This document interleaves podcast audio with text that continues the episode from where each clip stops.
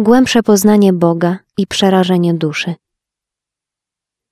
W początku Bóg daje się poznać jako świętość, sprawiedliwość, dobroć, czyli miłosierdzie.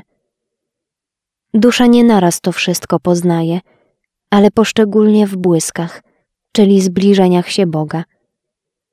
I nie trwa to długo, bo nie zniosłaby tego światła. W czasie modlitwy dusza doznaje błysku tego światła, który uniemożliwia duszy dotychczasową modlitwę. Może się silić jak chce i zmuszać do dawniejszej modlitwy. Będzie to wszystko daremne. Staje się absolutnie niemożliwością w dalszym ciągu tak się modlić, jak przed tym otrzymaniem tego światła. Światło to, które dotknęło duszy, jest w niej żywe i nic ani go zagłuszyć, ani przyćmić nie może. Ten błysk poznania Boga pociąga jej duszę i rozpala miłość ku niemu. Ale ten sam błysk równocześnie daje duszy poznać, czym ona jest i całe swe wnętrze widzi w wyższym świetle i powstaje przerażona i zatrwożona.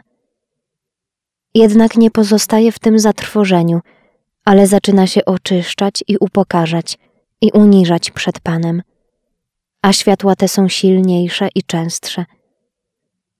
Im dusza więcej się krystalizuje, tym światła te są przenikliwsze. Jednak jeżeli dusza wiernie i mężnie odpowiedziała tym pierwszym łaskom, Bóg duszę napełnia swymi pociechami, udziela jej się w sposób odczuwalny. Dusza wchodzi chwilami jakby w zażyłość z Bogiem i cieszy się niezmiernie. Myśli, że już osiągnęła przeznaczony stopień doskonałości, bo błędy i wady są w niej uśpione, a ona myśli, że już ich nie ma. Nic jej się trudnym nie wydaje, na wszystko jest gotowa. Zaczyna się pogrążać w Bogu i kosztować rozkoszy Bożych. Jest niesiona przez łaskę, a nie zdaje sobie z tego wcale sprawy, z tego, że może przyjść czas próby i doświadczenia. I rzeczywiście stan ten nie trwa długo. Przyjdą chwile inne, ale muszę wspomnieć, że dusza wierniej odpowiada łasce Bożej, jeżeli ma światłego spowiednika i przed którym zwierza mu się ze wszystkiego. Doświadczenia Boże w duszy umiłowanej szczególnie przez Boga – pokusy i ciemności, szatan. Miłość duszy nie jest jeszcze taka, jak Bóg tego żąda. Dusza nagle traci obecność Bożą. Powstają w niej różne błędy i wady, z którymi musi toczyć zaciekły bój. Wszystkie błędy podnoszą głowę, jednak czujność jej jest wielka. Na miejsce dawnej obecności Bożej – wstąpiła oschłość i posłucha duchowa. Nie czuje smaku w ćwiczeniach duchownych, nie może się modlić, ani tak jak dawniej, ani jak teraz się modliła. Rzuca się we wszystkie strony i nie znajduje zadowolenia. Bóg się przed nią ukrył, a ona w stworzeniu pociechy nie znajduje i żadne stworzenie nie umie jej pocieszyć. Dusza pragnie namiętnie Boga, ale widzi swą nędzę. Zaczyna odczuwać sprawiedliwość Bożą. Widzi, jakoby utraciła wszystkie dary Boże. Umysł jej jest jakby przyćmiony. Ciemność zapada w całej jej duszy. Zaczyna się udręka co do niepojęcia. Dusza starała się przedstawić stan swej duszy spowiednikowi, lecz nie została zrozumiana. Zapada jeszcze w większe niepokoje – szatan zaczyna swe dzieło. Wiara zostaje w ogniu. Walka tu jest wielka. Dusza robi wysiłki, trwa aktem woli przy Bogu. Szatan posuwa się z dopuszczenia Bożego jeszcze dalej. Nadzieja i miłość jest w doświadczeniu. Straszne są te pokusy. Bóg duszę wspiera niejako potajemnie. Ona o tym nie wie – bo inaczej niepodobna jest ostać się. I wie Bóg, co może dopuścić na duszę. Dusza kuszona jest niewiarą co do prawd objawionych, do nieszczerości wobec spowiednika. Szatan jej mówi: Patrz, nikt cię nie zrozumie, po co mówić o tym wszystkim? Brzmią w jej uszach słowa, których ona się przeraża, i zdaje się jej, że je wymawia przeciw Bogu. Widzi to, czego by widzieć nie chciała. Słyszy to, czego słyszeć nie chce. A jest to straszne w takich chwilach nie mieć doświadczonego spowiednika. Sama dźwiga całe brzemię. Jednak o ile jest to w jej mocy, powinna się starać o światłego spowiednika, bo może złamać się pod tym ciężarem i to często jest nad przepaścią. Te wszystkie doświadczenia są ciężkie i trudne. Bóg nie dopuszcza ich na duszę, która by wpierw nie była dopuszczona do głębszego z Bogiem obcowania i nie skosztowawszy słodyczy Bożych. A także Bóg ma w tym swoje zamiary dla nas niezbadane. Często Bóg w podobny sposób przygotowuje duszę do przyszłych zamiarów i dzieł wielkich i chce ją doświadczyć jako czyste złoto, ale to jeszcze nie koniec próby. Jest jeszcze próba nad próbami. To jest zupełne odrzucenie od Boga. Próba nad próbami, absolutne opuszczenie, rozpacz. Kiedy dusza zwycięsko wychodzi z poprzednich prób i chociaż się może potknąć, ale mężnie walczy i z głęboką pokorą woła do Pana: Ratuj, boginę.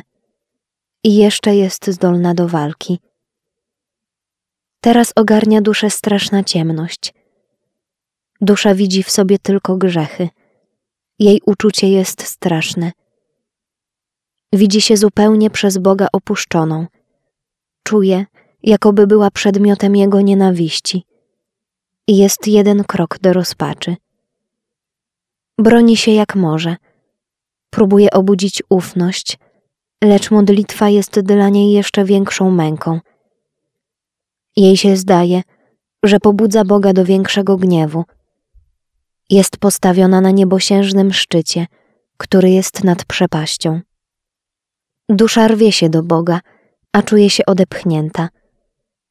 Wszystkie męki i katusze świata są niczym w porównaniu z tym uczuciem, w którym ona jest cała pogrążona. To jest odepchnięcie od Boga. Nikt jej ulgi przynieść nie może. Widzi, że jest sama jedna. Nikogo nie ma na swą obronę. Wznosi oczy do nieba, ale wie, że to nie dla niej. Wszystko dla niej stracone. Z ciemności wpada w większą ciemność. Zdaje jej się, że na zawsze straciła Boga, tego Boga, którego tak kochała. Ta myśl wprowadza ją w mękę nie do opisania. Jednak ona nie godzi się na to. Próbuje spojrzeć w niebo, lecz daremnie. To sprawia jej jeszcze większą mękę.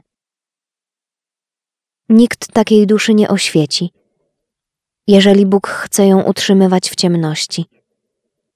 To odrzucenie od Boga czuje tak żywo w sposób przeraźliwy. Wyrywają się z jej serca jęki bolesne. Tak bolesne, że nie pojmie żaden duchowny, chyba że sam to przeszedł. W tym dusza doznaje jeszcze cierpień od złego ducha. Szatan drwi z niej. Widzisz, czy dalej będziesz wierna? Oto masz zapłatę, jesteś w naszej mocy. Chociaż szatan tyle ma wpływu na tę duszę, ile Bóg pozwoli. Bóg wie, ile wytrzymać możemy. I cóż z tego, żeś się umartwiała? I cóż z tego, żeś wierna regule? Po cóż te wszystkie wysiłki? Jesteś odrzucona od Boga.